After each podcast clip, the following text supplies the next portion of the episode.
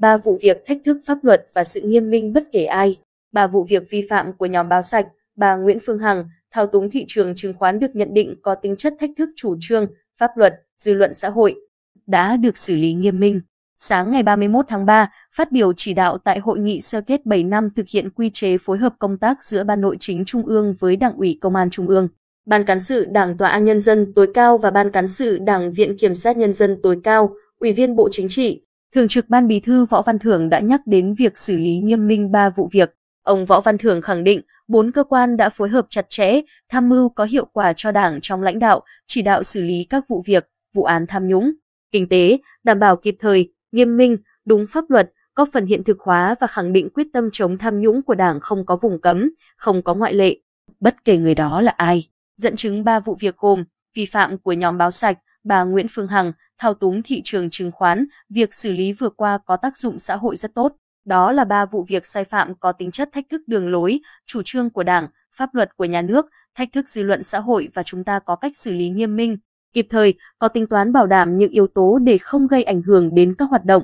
cần làm tốt trong thời gian tới, ông Võ Văn Thường nói. Trong ba vụ việc mà ông Thường nêu ra, vụ việc vi phạm của nhóm báo sạch đã được tòa án xét xử, hai vụ việc còn lại đang trong quá trình điều tra. Về vụ báo sạch, đó là vụ án do nhóm người tạo fanpage báo sạch, group làm báo sạch và kênh YouTube Bác sĩ Channel do Trương Châu Hữu Danh đứng đầu. Trong phiên xét xử, hội đồng xét xử cho rằng đa số bài viết của bị cáo sử dụng thông tin một chiều, không kiểm chứng, dựa vào nhận định chủ quan, suy diễn của bị cáo, hướng cộng đồng mạng bình luận tiêu cực xúc phạm đến danh dự cá nhân, tổ chức. Những bài viết đó có số lượng lớn người theo dõi, chia sẻ và bình luận tiêu cực, bôi nhọ. Cái nguy hại của nhóm này đã làm cho một bộ phận độc giả hoài nghi chủ trương chính sách của Đảng, hoài nghi báo chính thống, hoài nghi công cuộc chống tham nhũng. Vụ việc liên quan đến ông Trịnh Văn Quyết, theo Bộ Công an, các hành vi phạm tội của ông Quyết là che giấu thông tin trong hoạt động chứng khoán xảy ra ngày 10 tháng 1 năm 2022, gây thiệt hại nghiêm trọng cho nhà đầu tư, ảnh hưởng đến hoạt động của thị trường chứng khoán Việt Nam.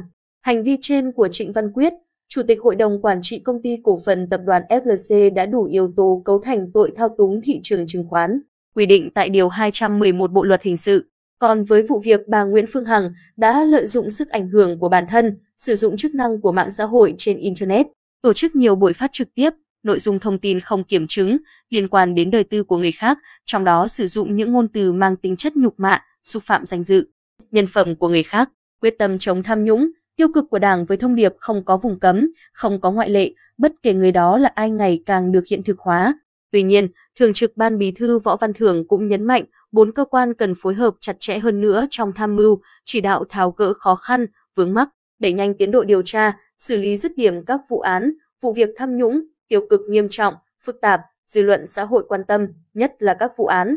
vụ việc thuộc diện ban chỉ đạo theo dõi, chỉ đạo theo đúng tinh thần chỉ đạo của Tổng Bí thư, nhấn mạnh với những vi phạm có tính chất thách thức đường lối của Đảng, nhà nước, thách thức dư luận xã hội và được lãnh đạo các cấp, đặc biệt lãnh đạo chủ chốt có chỉ đạo. Ông Võ Văn Thưởng lưu ý cần xử lý khẩn trương, nghiêm minh, kịp thời. Pháp luật quy định công dân có quyền tự do ngôn luận, nhưng không cho phép các hành vi công nhân xúc phạm, nhục mạ, xâm phạm đến quyền, lợi ích của người, tổ chức khác hay nhà nước. Với vụ việc thao túng thị trường chứng khoán, cơ quan chức năng đã chỉ rõ có việc một số tổ chức, cá nhân vi phạm pháp luật, thao túng thị trường, thu lợi bất chính. Những vi phạm như vậy đã gây hậu quả nghiêm trọng, ảnh hưởng tiêu cực đến thị trường chứng khoán, giảm niềm tin của các nhà đầu tư. Uy tín của tổ chức đảng và Ủy ban chứng khoán nhà nước gây bức xúc trong xã hội đến mức phải xem xét, xử lý kỷ luật. Tinh thần thượng tôn pháp luật không chỉ trong một vụ việc mà là trong mọi hoạt động xã hội. Ngược lại, khi bước qua lằn danh đến mức vi phạm, thách thức chủ trương, đường lối,